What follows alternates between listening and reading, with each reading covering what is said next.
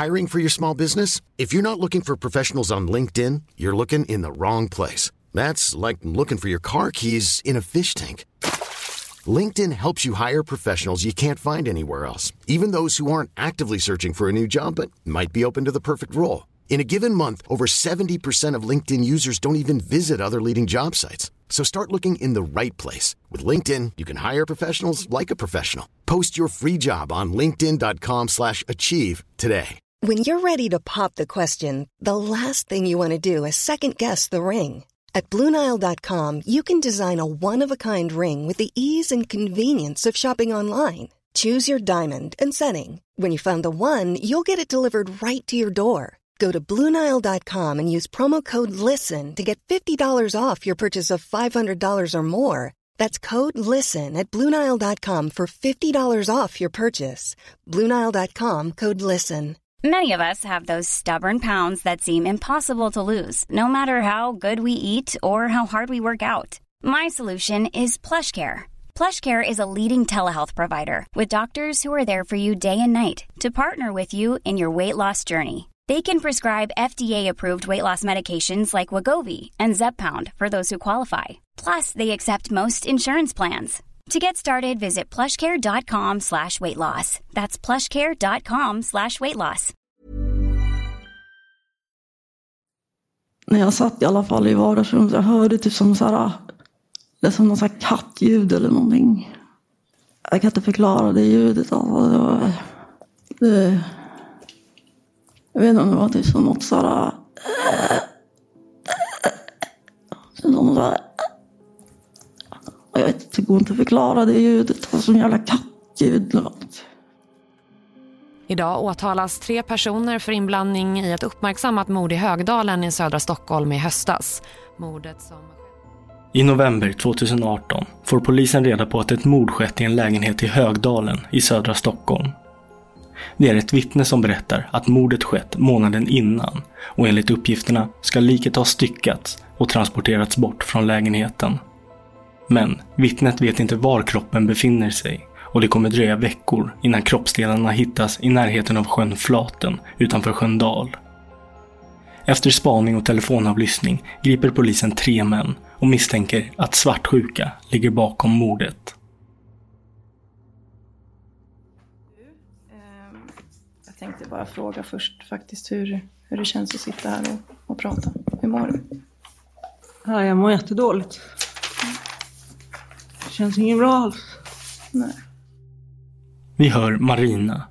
Hon bor under hösten 2018 i en lägenhet i Högdalen. Just vid den här tiden har lägenheten vägglös och Marina har tillsammans med sin son bott några dagar hos Marinas mamma. Sonen har hon tillsammans med ett ex vid namn Mikael Sundbaum.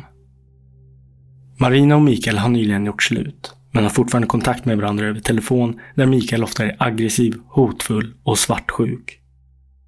Kvällen den 25 oktober har Marina lämnat av sin son hos sin mamma i Hagsätra och möter sedan upp sin nya bekantskap Foster, som inte har ett bra rykte i söderort. Foster har blivit uppringd. Som de säger är en polis. Han säger att han har blivit uppringd av någon polis. Några veckor innan den här kvällen har Foster berättat för Marina att polisen varit i kontakt med honom gällande en våldtäkt. Och de har frågat honom om han vet någonting om en våldtäkt. Och jag bara, varför ringer de till dig? Han berättade om det här ganska länge, det var telefonsamtal, Foster, när, vi, när han ringde mig. Och sa han att ja, det är någon tjej som har blivit våldtagen någonstans i Högdalen. Och jag frågade ja, varför ringer de, ringer de till dig? Nej men, jag vet inte, jag var ju där i krokarna. De ringer väl bara runt för att fråga om jag har sett någonting. Och då säger han till mig om jag tror att om det skulle vara någon som har våldtagit någon tjej så skulle det kunna vara en kille som heter Osman. Säger Foster till mig. Jag vet fortfarande inte det där om den tjejen. Vad som har hänt där då.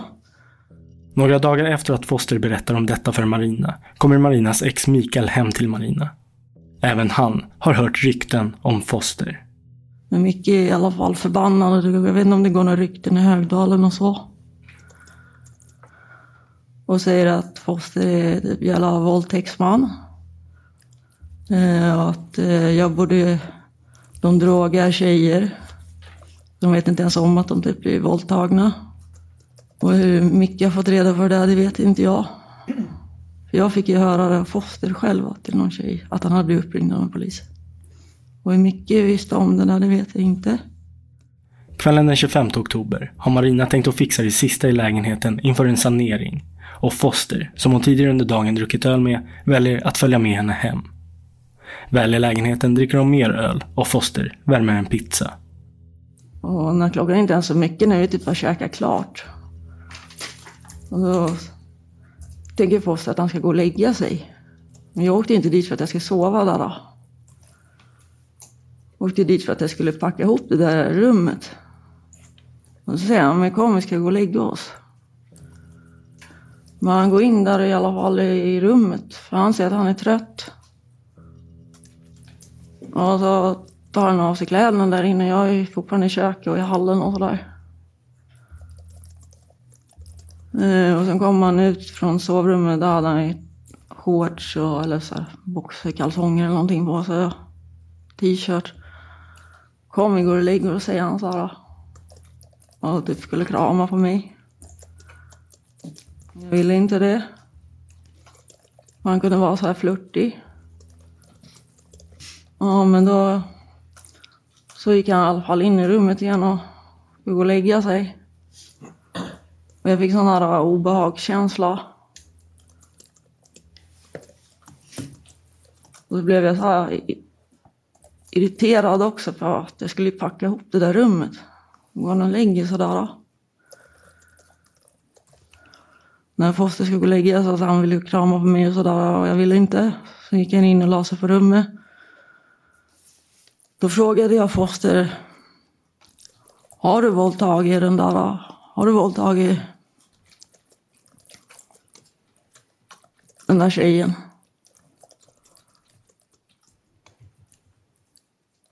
Och då sa han först, ah, nej det har jag inte gjort. Så var han så tyst, frågade igen. Och då svarade han inte. Jag frågade flera gånger sen sa jag till honom att han skulle gå därifrån. Det var så här obehagligt. Och sen under kvällen så har Micke försökt ringa mig. Några gånger. Jag har missat de samtalen. Och jag ringde upp till Micke för att han har sökt mig. Och då säger han att de skulle ut på något ärende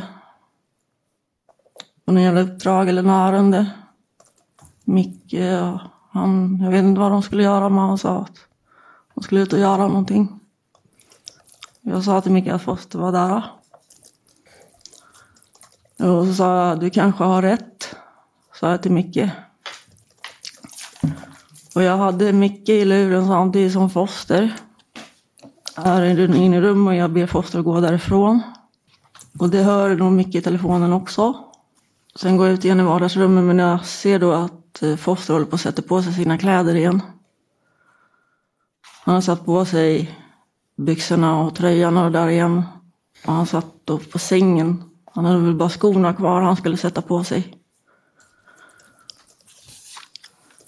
Eh, och så säger Micke till mig att eh, jag kommer dit.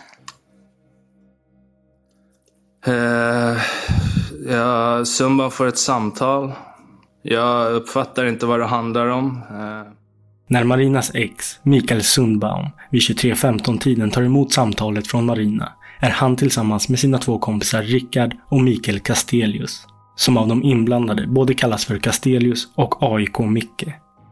De tre befinner sig vid den här tiden inte långt ifrån Marinas lägenhet och de bestämmer sig för att åka hem till Marina och kolla läget. Vi hör Rickard. Men jag fattar i alla fall att han vill att vi ska haka på Eh, hem till Marina. En snabbis. Vilket inte var något konstigt i sig. Så som jag har levt så blir det mycket spring upp och ner i olika lägenheter. Ehm, jag kommer inte ihåg riktigt när vi kommer fram dit. Eh, jag vill minnas att vi går upp tillsammans. Men jag har förstått i utredningen att jag och Castellus väntar utanför. Rickard och Castelius väntar utanför Marinas lägenhet medan Mikael Sundbaum går upp. Klockan 23.25 släpps han in av Marina och enligt Marina kollar han direkt runt omkring sig för att försöka lokalisera Foster. Men så gick han in i sovrummet där, barnrummet, där Foster var. Och så säger han till Foster, gå härifrån. Ja, jag ska, jag är på väg, jag är på väg. Ja, men nu, på en gång, typ, skynda dig. Uh, men jag hör där inne i sovrummet i barnkammaren att det blir så här tjafsigt mellan dem.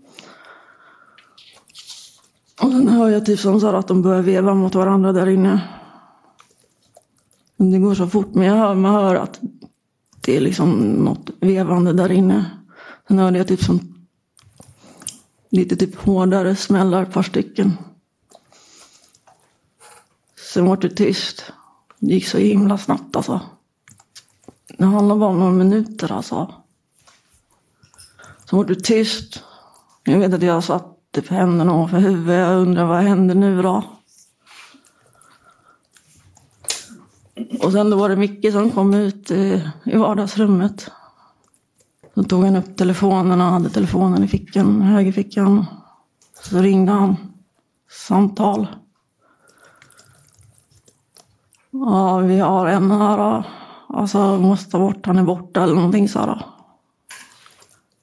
Han är borta eller vi måste plocka bort han. Alltså. Någonting sa här måste komma eller någonting. Då fick jag själv uppfattningen då att liksom måste, antagligen då fick jag uppfattningen att han var död. Eh, jag vet inte om summan kom ner och öppnade åt oss eller kastade ner nycklar. Men jag kommer ihåg att när vi öppnar dörren in till Marina så går Zumba, Zumban eh, går först. Eh, och han svänger in i, i deras kök. Eh, jag vet inte var Castellius går, men jag går rakt fram och in i vardagsrummet åt vänster. Mikael Sundman har ringt ner till Rickard som stått utanför Marinas lägenhet och sagt något i stil med Vi har en kille vi måste plocka upp här nu, så kom upp. Och kort därefter kliver Rickard och Castelius in i lägenheten. Vi hör Rickard. Där ser jag Marina sitta vid balkongen. Eh, hon är skärrad. Eh, jag går fram och försöker prata med henne hur det är. Får väl inte direkt, ja, svårt att få lite kontakt. Jag går ut på balkongen, jag röker en cigarett. Eh, då hör jag Sumban eh, prata om att han är död. Och jag går ut i hallen. Och tittar in i köket och då ser jag att han, ja, Foster då, ligger ner i köket. Ehm, ja, men nästan vid kylskåpet där i köket. Ehm, jag blir, jag blir chockad och eh, även rädd. Jag börjar tänka direkt på hur jag ska försöka ta mig ut ur den här lägenheten på ett smidigt sätt.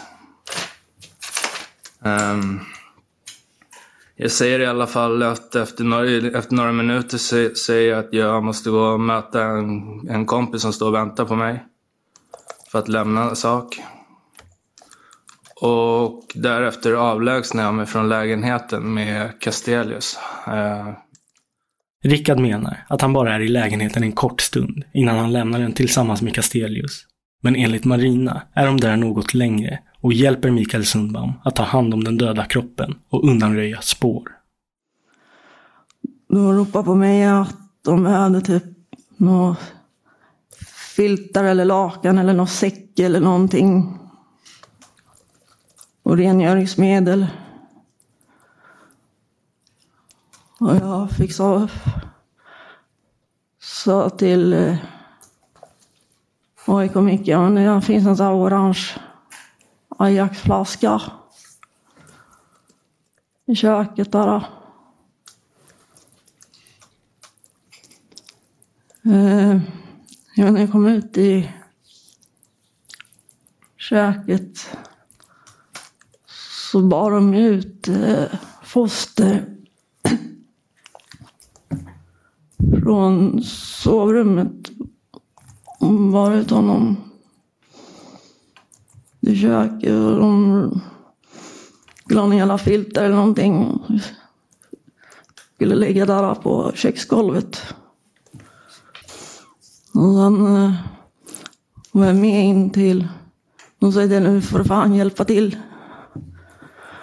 Och jag var med, ja, jag kom mycket in i sovrummet. Och då sa jag att han sprayade på väggen i sovrummet, en liten fläck där. Man såg ingenting. Jag vet inte varför han sprayade. För. Man såg ingen blod eller någonting. Det fanns ingenting sånt. De slet väl bort täcken och allting där från sängen. Jag vet inte om de var nerpissade eller nerskitade. Jag vet inte. Jag har ingen aning. Ja, jag gick just då sa jag till och med att jag ska sitta där i vardagsrummet och inte göra någonting, hålla käften. Det sa Rickard också, sitta där och gör ingenting, ta det lugnt. Eh. Sen sen säg till mig igen att jag typ ska ha hörlurar på mig. Jag, tror, jag kommer inte exakt ihåg. Men alltså när de, jag vet inte om det var när de lyfte ut kroppen från, från sovrummet eller någonting. Då.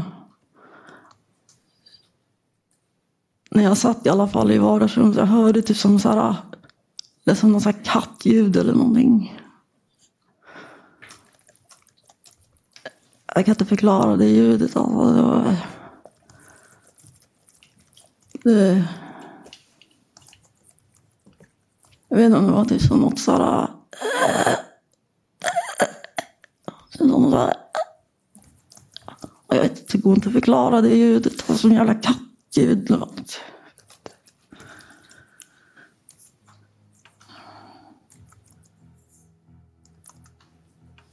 Jag hörde väl det någon gång där också. Jag hörde det från vardagsrummet. Det var då jag såg att han låg på golvet. Moster. Jag såg inte någon form av rörelse. Jag kommer inte ihåg när jag hörde det där sista typ konstiga ljudet. Jag vet inte vad det var för ljud alltså. För jag skulle sitta där inne i vardagsrummet och hålla käften ju. Marina beskriver hur Mikael, Rickard och Astelius drar Foster in i köket. Mikael frågar Marina om ett rep, vilket hon inte har. Så Mikael skär då av handtaget till en blå IKEA-påse. Och Rickard på högra sidan. Och AIK mycket typ nere vid fötterna eller något. Jag stod där i hallen Men då, ja. Micke tar den där, håller den där jävla remmen och eh, Ikea-remmen. Och sen tog han, ställde han sig över Foster med benen på varsin sida. Det var några, fötterna på varsin sida och typ Fosters axlar. Eller nedanför. Och då tog han den där ah, remmen och runt halsen på honom. Jag såg att han typ såhär ah, korsade den eller någonting, jag vet inte. Jag sprang därifrån då. Jag sprang in i vardagsrummet. Det är efter att Mikael ska ha strypt Foster med handtaget till IKEA-påsen som Rickard och Castelius lämnar lägenheten. Men Mikael Sundbaum stannar kvar. Marina är i chock och hon är livrädd för Mikael som beter sig på ett sätt hon inte känner igen. Jag ville gå från lägenheten men jag fick inte göra det. Då sa han till mig om du berättar det här för någon, din familj, dina vänner eller vem som helst. Om plockar allihopa. Hon var hotfull. Jag hålla käften. Obehaglig. Jag fick inte gå ut där i lägenheten. Jag stod kvar där vid dörren, vardags, eller vet du, ytterdörren i hallen. Och han tog och bett om det. Alltså tog han tag i min vänsterarm och vred den bakom min rygg så här. Så, så jag inte fick någon kraft så jag åker ner i golvet. Med ansiktet ner på golvet och hakan rakt ner. När jag ligger där nere på golvet med ansiktet ner då slår han mig i skallen. Jag vet inte om man slår, det känns som det är knogarna, jag vet inte om det är fingerkrogarna eller om det är de här knogarna. Men jag känner att det är mm, knogar. Och det är mitt bak, hela här på min skalle. Det var ett riktigt hårt slag. Och innan, innan jag fick slaget när jag låg där sa han, jag tänker för att det, det, jag trodde jag skulle bli dödad också. Han slår det där hårda slaget det känns som skallen skulle sprängas. Och jag vet inte var jag fick någon kraft ifrån. Men jag, Micke släppte, släppte min arm. Och efter slaget så, så backade han och jag fick en jävla kraft och bara ställde mig upp. Jättesnabbt. Och då öppnade jag dörren. Gjorde dörren och gick ner trapporna. Jag hade ingen telefon eller någonting.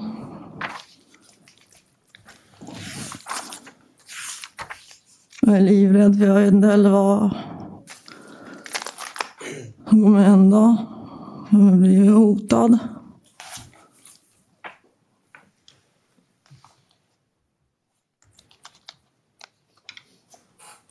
Då tar jag mig ner mot centrum och där är det ganska många folk.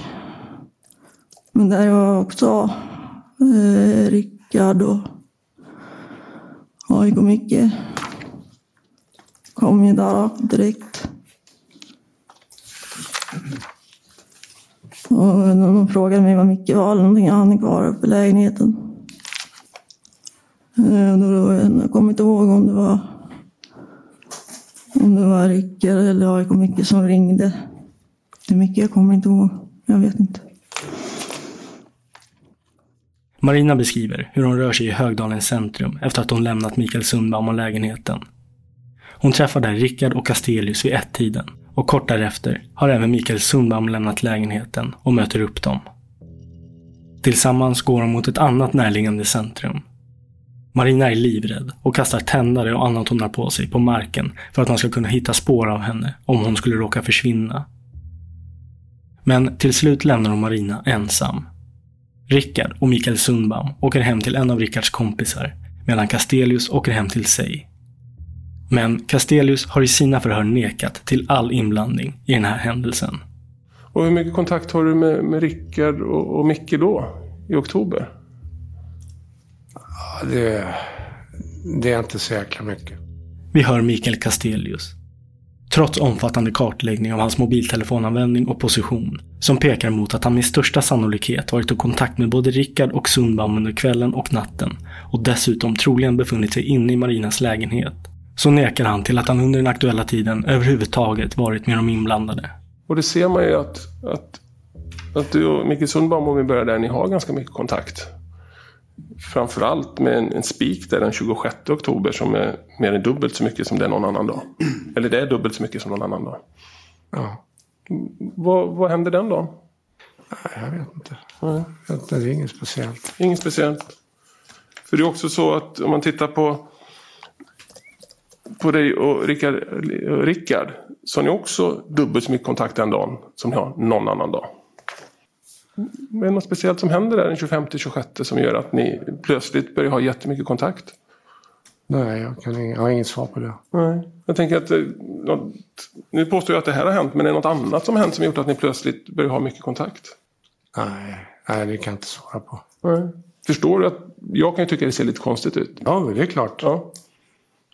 Men du har ingen förklaring till det? Nej, jag har ingen förklaring till det. Nej. Sen, sen hör du att, Marina säger att du är i lägenheten. Ja. Vill du kommentera det? Nej, jag kan inte kommentera det. Det stämmer inte. Hon sitter och ljuger. Va? Hon ljuger. Jag, säger inte att hon ljuger, men det stämmer inte. Ja, men då ljuger hon väl. Om inte du var där. Det är du som säger att Ja. hon ljuger. Men... Sen har du, du har ju läst förundersökningen antar jag. Hur så? Du har läst förundersökningen. Ja. Ja. Och du, då vet du att det är ganska många som säger att du har varit i lägenheten. Ja. Alla som har varit i lägenheten ja, det kan inte jag svara på. Vad de säger att du har varit där i förundersökningen. Under natten går Marina runt och fryser och har kontakt med Mikael Sundbaum som bokar en taxi åt henne tillbaka till sin lägenhet. Men när hon väl kommer fram vågar hon inte gå upp i lägenheten, så Sundbaum kommer och möter upp henne. Tillsammans går de upp och Marina ser då hur Foster ligger död i badkaret. Marina lämnar sedan lägenheten och tar första tunnelbanan hem till sin mamma i Hagsätra för att hämta upp sin son som ska till dagis. När hon lämnar lägenheten är Mikael Sundbaum fortfarande kvar Dygnet som följer är tumultartad för Marina, som inte vågar återvända till lägenheten och istället bor hos sin mamma. Hon får då upprepade hot över telefon från Mikael Sundbaum. Och jag är så rädd hela tiden. Över mycket hota. Han ska ta koll på mig och mina vänner eller vem som helst om jag pratar. Jag känner mig så här iakttagen hela tiden. Och jag hinner inte mer än komma av tvärbanan. Och då ringer Micke mig. Och det var då han började snacka om att stycka kropp och sånt. Och jag tänkte hela tiden att han driver med mig. Jag vill inte höra, så jag vill inte höra, jag vill inte veta. Jag vill inte veta. Jag är skräckslagen alltså. Jag sa det då, jag vill inte höra. Ehm, sen kommer jag inte ihåg mer av den kvällen faktiskt. Rickards minne kring exakt vad han gjort kvällen den 25 och natten till den 26 sviktar. Men han berättar att han dagarna efter möter upp Mikael Sundbaum i Marinas lägenhet. Dagarna efter det här så är jag uppe i den här lägenheten vid kanske två, tre tillfällen max. Jag är där uppe en gång och ska lämna av eh, lite droger till Sundbaum. Eh, han säger att han ska gå in i badrummet, sätta igång med det han ska göra där. Och jag säger att jag, ska gå, eller att jag måste gå därifrån. Han ber mig vid det här tillfället att kasta några säckar som står vid dörren. Eh, så jag tar med dem och eh, ställer dem utanför en sopstation som står på en gata bort. Ehm, ytterligare någon dag senare, eller två, jag vet inte exakt, eh, så kom jag också upp. Ehm, då har jag med mig lite mat till honom. Ehm, vi käkar där, jag ser ingenting under tiden jag är i den här lägenheten för badrumsdörren och dörren till stora sovrummet är stängda. Jag, eh, vi äter och han undrar om jag kan hjälpa honom att städa. Eh, så jag moppar i köket och i hallen. Men jag vet inte om det var med klorin eller vad det var. Men jag moppar i alla fall. Eh, sen går jag därifrån igen. Under de följande dagarna har Marina fortsatt kontakt med Mikael Sundbaum över telefon, som fortfarande befinner sig i hennes lägenhet. Men jag märker under de här dagarna när vi pratar i telefonen att han låter så här segare och segare och så här trött. Och så han... Rickard var ju där hörde jag. Och så var vi hemma hos mig. Och han säger att Rickard, han pallar inte trycket. Han spyr, han pallar inte trycket eller något sånt där. Och mycket snackar om att det är ett riktigt jävla pussel. Och det ska inte tro att det är något lätt jobb att stycka en människa. Jag vill inte tro på det där.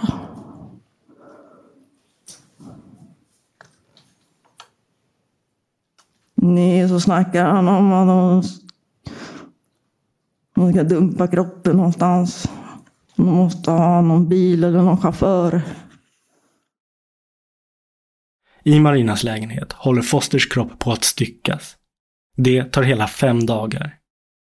När delarna väl är paketerade behövs det fixas skjuts. Vi hör Rickard, som nekar till att han varit med och styckat kroppen, men medger att han hjälpt Mikael Sundbaum att fixa skjuts. Dagen för den här resan så eh, får jag ett samtal av Sundbaum att eh, han skulle få någon skjuts med de här lådorna.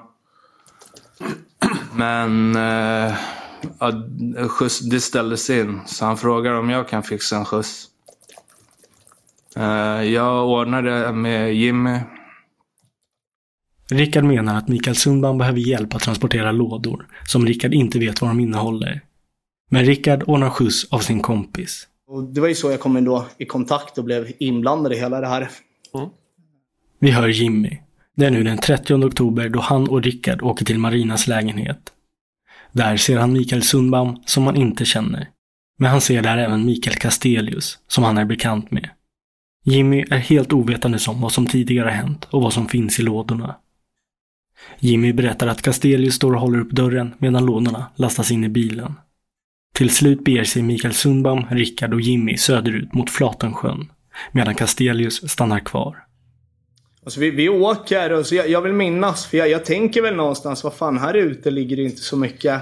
Så jag sa, men vart ska vi liksom? Nej men fortsätt in i skogen. Så ja, men vad, vad ska ni göra med grejerna i skogen? Frågade jag då. Så ja, men det är några som kommer och hämtar upp grejerna där sen, sa han. Och han är? Nej, Micke. Ja. Mm. ja. Mm. Ja, jag vill minnas ganska tydligt att det var Micke som gav direktiven.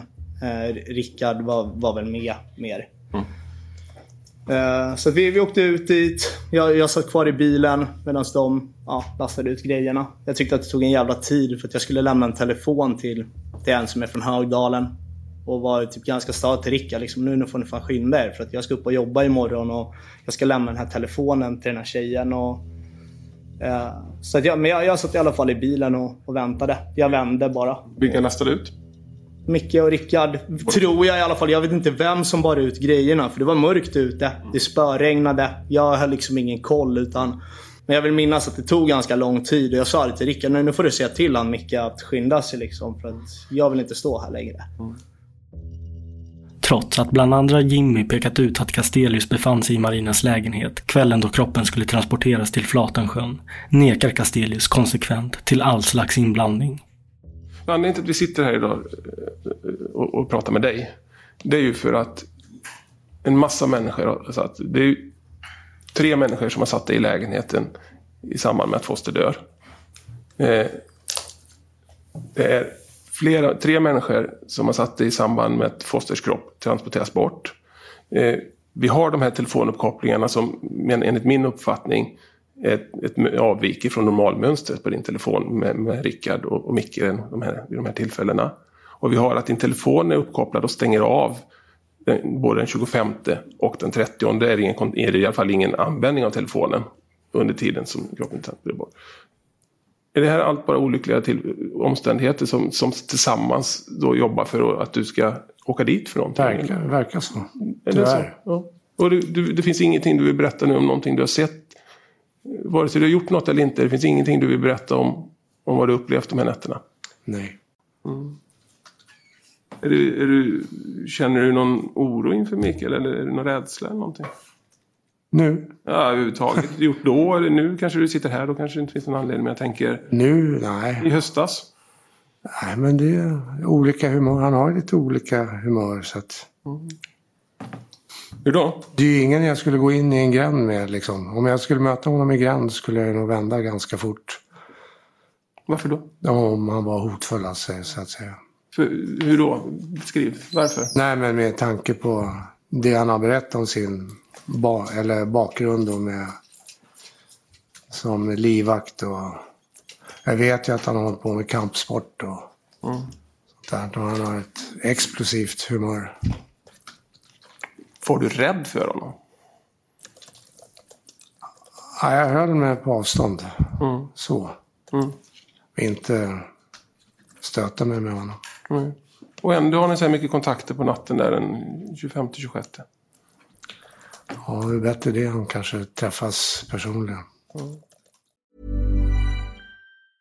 If you thought the only way to get a more defined jawline with natural looking results was through surgery, think again. Juvederm Volux XC is a non surgical injectable gel filler that improves moderate to severe loss of jawline definition and can help you achieve natural looking results with little downtime. Even better, this improved definition lasts up to one year with optimal treatment. No maintenance required. Improve jawline definition for a smooth, sculpted look with Juvederm Volux XC. For important safety information and to find a licensed specialist, visit juvederm.com. That's J U V E D E R M.com. Not for people with severe allergic reactions, allergies to lidocaine, or the proteins used in Juvederm. Common side effects include injection site redness, swelling, pain, tenderness, firmness, lumps, bumps, bruising, discoloration, or itching. There's a risk of unintentional injection into a blood vessel, which can cause vision abnormalities, blindness, stroke, temporary scabs, or scarring. Talk to a licensed specialist to find out if it's right for you. Hiring for your small business? If you're not looking for professionals on LinkedIn, you're looking in the wrong place.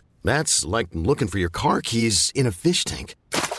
LinkedIn helps you hire professionals you can't find anywhere else, even those who aren't actively searching for a new job but might be open to the perfect role. In a given month, over 70% of LinkedIn users don't even visit other leading job sites. So start looking in the right place. With LinkedIn, you can hire professionals like a professional. Post your free job on linkedin.com slash achieve today.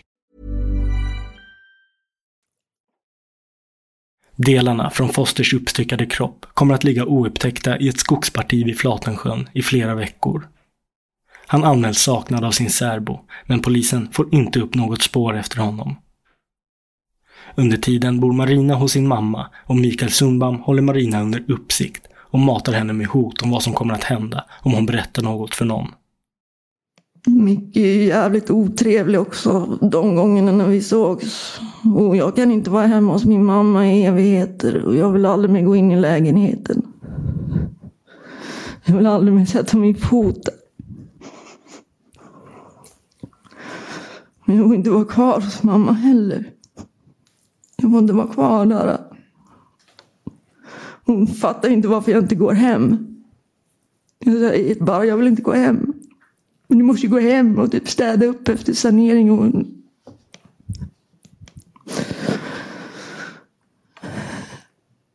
Du måste fixa det här med saneringen och städningen i lägenheten. Någon vecka går och Marina beger sig motvilligt till sin lägenhet för att kolla till den efter att den sanerat. Och märker då att Mikael Sundbam och Rickard sitter där och äter. Och då hade de käkat. Precis som satt där i vardagsrummet på två stolar. Och inte så, man ska inte vara där i lägenheten när de har sanerat för det är, man ska inte andas in den där äh, lukten. På, man ska inte vara där för 24 timmar.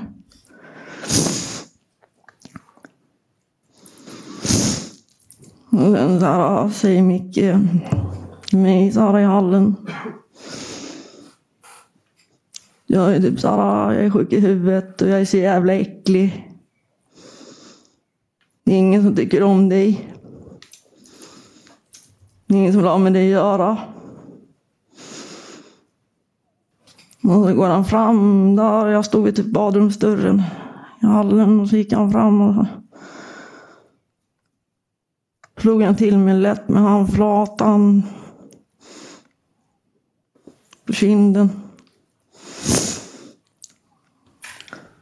Och Rickard stod vid ytterdörren.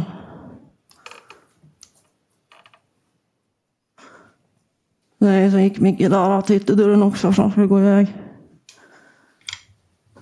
Och han säger där igen typ att jag är jävla äcklig ful och alla ingen tycker om det, ingen vill ha med det att göra. Det är bara jag ska hålla käften. Så går de. Sen åkte jag och min son till min mamma. Min mamma hela tiden tjatade att jag kan inte vara där, jag måste fixa ordning i lägenheten. Jag kan inte bo där hos henne, jag vet jag hade bott där länge redan då. Marina drabbas nu av kraftig ångest och dåligt samvete och känner att sanningen måste komma fram. Men jag kan inte ljuga. Mm, det går inte. Det är allt ut.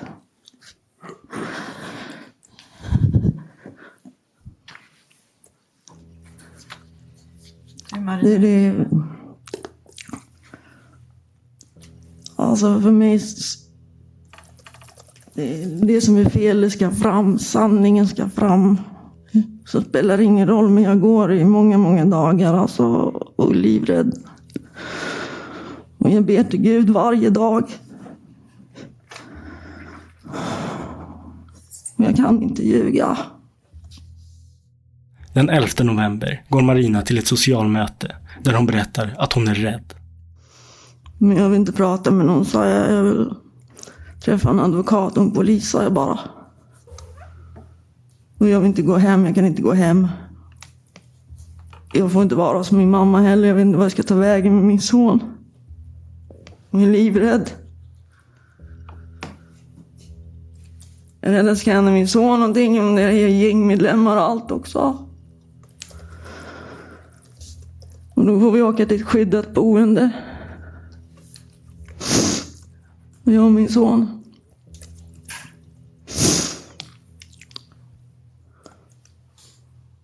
Och när jag hade varit på SOS-mötet, det var torsdagen. Så ringer Micke mig i telefonen. Frågar om det gick bra på SOS-mötet. Ja, sa jag. Och sen la han på luren.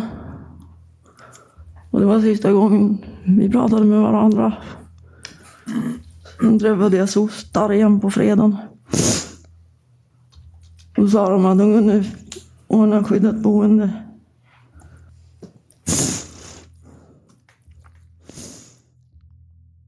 Den 22 november får Marina genom socialtjänsten kontakt med en advokat och för honom berättar hon vad hon varit med om. Efter att advokaten underrättat en åklagare om vad Marina uppgett för honom inleds en förundersökning om mord. Men eftersom Marina inte vet var kroppsdelarna finns dröjer det innan de hittas. Polisutredningen leder till ett beslut om att avlyssna Mikael, Rickard och Castelius telefoner. Den 30 november överhör polisen ett samtal mellan Mikael Sundbaum och en kompis till honom vid namn Helen. Till henne har Mikael berättat om vad han har gjort. Vi hör Helen. Sundbaum mm. berättade för mig att han hade mördat en man. Jag har inget namn eller så, utan mm. han berättade att han hade gjort det. Mm. Och vad, vad berättade han några detaljer om vad som hade hänt och hur han hade gjort det? Ja. Uh, jag, jag minns inte riktigt, men Nej. jag fick uppfattningen att han hade typ brutit nacken av honom. Mm. Och hur fick du den uppfattningen? Vet du det? För jag för mig, alltså, det här är bara som jag vagt minns. Mm. Att han typ visade att mm. han gjorde det. Okay. Och hur, den här vaga minnesbilden, vad är det du minns att han visade? Kan du visa för oss? Ja, att han liksom, för att jag frågade väl. Mm. Och då visade han väl att han tog honom så och sen på något sätt, ja, jag, jag, vet, inte, jag vet inte hur man gör. Nej. Nej. Men du har en minnesbild att han har visat på något vis att han har... Mm. Och vad, varför skulle han ha gjort det här? Eh, för att han sa att den här mannen eh, var på väg att våldta Marina eller våldtog Marina. Jag minns inte. Mm. Alltså i, i, att Marina var närvarande när det hände då eller hur ska jag förstå det? Ja, ja. ja. Mm. Självklart. Ja. Kan du, kan du utveckla det där? Alltså, hur kommer det sig att han ens var där? Och... Ja, det vet inte jag. Han berättar att han kommer hem. Mm. Och att, han, att den, den mördade mannen håller på att våldta Marina i sängen. Och att han då stoppa våldtäkten och eh, att han dör då. Har han, berättar han, du berättade att du hade uppfattningen att han på något vis hade vridit till huvudet på honom. Ja, det, det. är den uppfattningen jag har. Mm. Och, och den har du fått utav Micke? Eller är det någon slutsats du själv har dragit? Bara så... Nej, det måste jag ha fått av honom för det är den minnesbilden jag har. Ja, absolut. Mm. Eh, hade han gjort något mer mot eh, Foster då? Som han heter? Han har styckat honom. Mm. Och hur har det gått till då? Har han berättat hur det gått till? Ja. Han la honom i bad, badkaret. Du får prata lite högre. Han la honom i badkaret. Ja, och vad hände där? Eh, han styckade honom. Mm. Men han berättat nå- hur han gjorde? Vad... Jag frågade inte så mycket detaljer, men han förklarade väl lite hur det gick till. Ja. Berätta vad han berättat för dig då. Men jag minns inte det. Har du fått höra något vis vilka verktyg han använde? Nej. Mm. Jo, jag tror att han använde en vanlig handsåg. Har jag för mig att han sa. Har han berättat hur lång tid det tog och det var jobbigt? Ja, det kanske han gjorde men jag minns inte. Mm. Mm. Har han berättat någonting om detaljer om kroppen på något vis? Om några iakttagelser han gjorde i samband med att han styckade? Ja, att hans... In, någonting om hans inälvor. Mm. Kommer du ihåg vad det var? Ja, att hans lever var skrumpen och att hans lungor var gråa. Nej, har han berättat det här liksom i ett sammanhang alltihopa? Eller liksom flera samtal som du lägger ihop? Nej, det var på en gång han berättade Allt på en gång? Ja. Mm. Och kommer du ihåg när det var? Någon gång i höstas, men jag kan ju inte minnas datum eller Nej. da, äh, sådär. Nej, om vi tänker om vi förhåller oss till tidpunkten när polisen kom och hämtade dig. Den nionde, nej fel, sjunde var det väl? Ja, sjunde december. Eh, hur långt innan dess ungefär? Har du en uppfattning om det? Kanske no- några veckor kanske. Några veckor? Mm. Jag minns inte. Det är en liten dimma Mm, där. Eh, men då berättar du att, att han har berättat att han har dödat honom och att han har styckat honom. Eh, har han berättat vad han gjorde av kroppen? Nej, han sa bara att, de, att, de hade, att han hade dumpat den i havet typ. Mm. Har han berättat något om han var ensam eller hade hjälp? Han sa att han hade hjälp. Mm. Och vad hade han för hjälp och vem hjälpte honom? Rickard Mm. hjälpte honom. Med vad då? Eh, eh, gav honom så här sopsäckar och så. Att lägga kroppsdelarna i. Vad tyckte Rickard om det? Har han sagt någonting om det? Jag har inte pratat med Rickard om det. Nej, men jag tänkte, har Micke sagt någonting om hur Rickard... Ja, att han tyckte det var jobbigt. Mm. I samtalet som polisen avlyssnar den 30 november hörs Mikael prata om att isärplockningen av han i badkaret var jobbig eftersom han var stel. Det här leder till att Mikael snart kommer att tas in på förhör. Men under samtalets gång framgår inte bara att Helene verkar införstådd i vad Mikael har gjort, utan hon verkar obrydd över händelsen och säger att hon gärna skulle ha gjort det själv. Och det verkar nästan som att hon och Mikael brukar prata om att jaga våldtäktsmän och att Helene uppmuntrar Mikael till det beteendet. Men då pratar ni om... När man läser det, eller lyssnar på det samtalet så får man intrycket av att, du, att ni pratar om att man ska göra folk illa. Våldtäktsmän illa. Har jag sagt det? Ja, så får jag intrycket att ni pratar om att det ska göras. Pratat. Jag har inte pratat om det. Det skick, du pratar om att du har skickat någon, något namn på någon människa som ska ha gjort din, din son illa. Jag frågade om han kände honom. Om han visste vem det var. Jag menade inte att han skulle göra honom illa. Nej, för du säger ju att han, ska ha, att han borde ha stryk. Ja, men det tyckte jag. Det tycker jag. Men jag tyckte inte att... Jag bad inte Micke göra det. Nej, nej. Men varför, varför pratar du med Micke om det överhuvudtaget? Där den, då, den Därför att jag undrade om han visste vem han var. Mm. Mm. Det finns ett, en passage här som jag tänkte läsa på sidan 14. Eh, och då börjar det högst upp här. Då säger du. Eh, du ska ut och jobba och jag ska jobba här. Då svarar Micke ja. Eh, Och då säger du, undrar vems jobb som är värst och skrattar. Då svarar Micke, ja ditt. Och så skrattar du, ja helt klart, ja. Och säger du, tro mig. Ja, men mitt, mitt kommer, faller sig ju naturligt. Ja, det är fan inte mitt kan jag säga dig, säger du. Då säger Micke nej och så hör man inte hur sjuk den än är alltså. Fast det tror jag, det är inte alltid så jäkla sjukt egentligen och så hör man inte. Och, vad sa, och så säger du, vad sa du? Sjuka grejer som du gör. Och så hör man inte vad Micke säger. Då säger du, va? Och så säger Micke rättvisa, något man inte hör. Eh, Och så säger du, ja mitt jobb är så. Och så hör man inte vad Micke säger. Jävla äckligt fortsätter du, de är så jävla äckliga. Och sen fortsätter Micke, jag fick berätta det igår också. Och så hör man inte, det är han våldtäktsmannen. Han har ju varit på fler, han har varit våldsam och attackerat folk. Och så fortsätter Säger jag det? Nej, det säger Micke. Och säger du, vem? Och så säger Micke, äh, en svartskalle. Och så säger du, jag hör inte vad du säger det är ju. Och så hör man inte vad du säger. Och så säger Micke, svart, en svart, det också.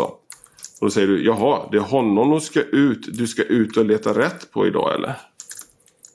Vi pratar om en svart våldtäktsman och du frågar om han ska ut och leta rätt på honom.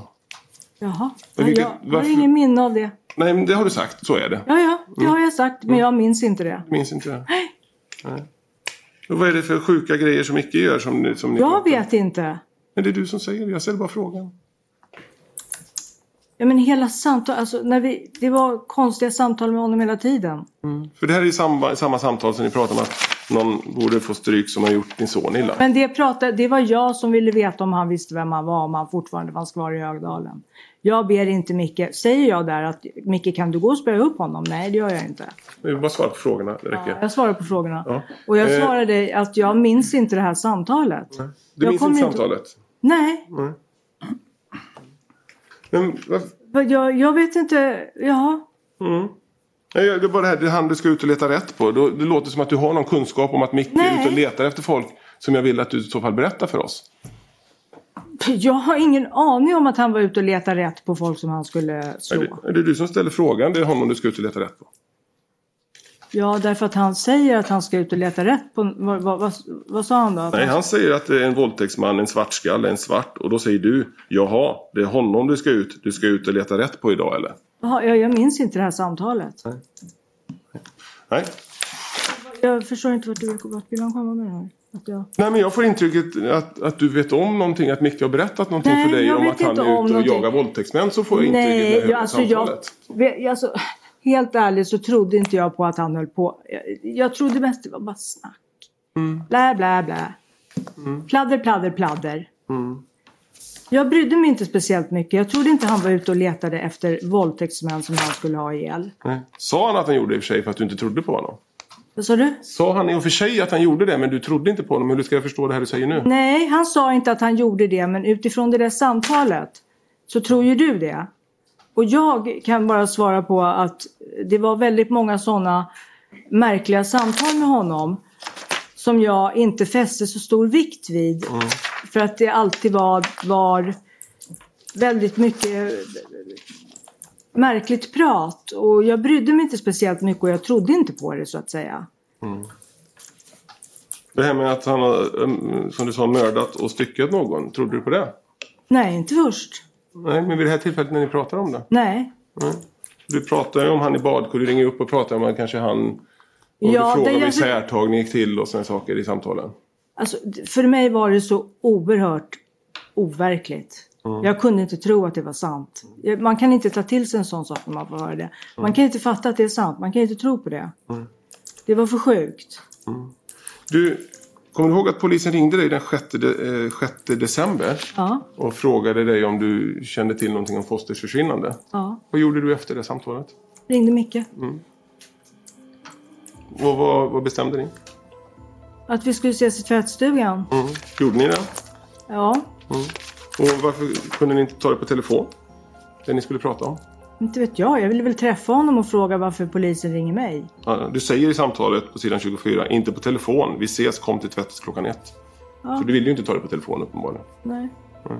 Vad var det som ni inte kunde ta på telefon? inte vet jag varför jag inte ville ta det på telefon. Ja, Jag vet ju absolut inte Helene. Det är bara du som kan veta varför du inte vill ta det på telefon. Det, det, det vet jag inte. Jag kan inte svara på. Du har lyssnat på Rättegångspodden och på del 1 om styckmordet i Högdalen. I del 2 hör vi Mikael Sundbaum erkänna att han har styckat Fosters kropp. Och sen förpackar jag allting. plastsäcken och lägger det i sovrummet bredvid. Och sen står det där i fyra dagar innan vi får tag i någon bil. Mitt namn är Nils Bergman, ansvarig utgivare är Jonas Häger. Stort tack för att ni lyssnar och prenumererar.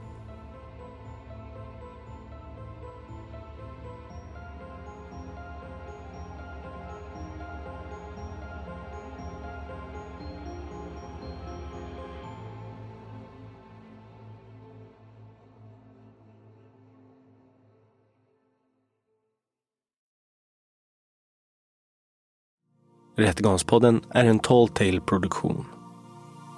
Ansvarig utgivare är Jonas Häger. Och Rättegångspodden görs i samarbete med Lexbase. Ange rabattkoden Rättegångspodden när du blir ny betalande medlem på lexbase.se och få tre kostnadsfria domar.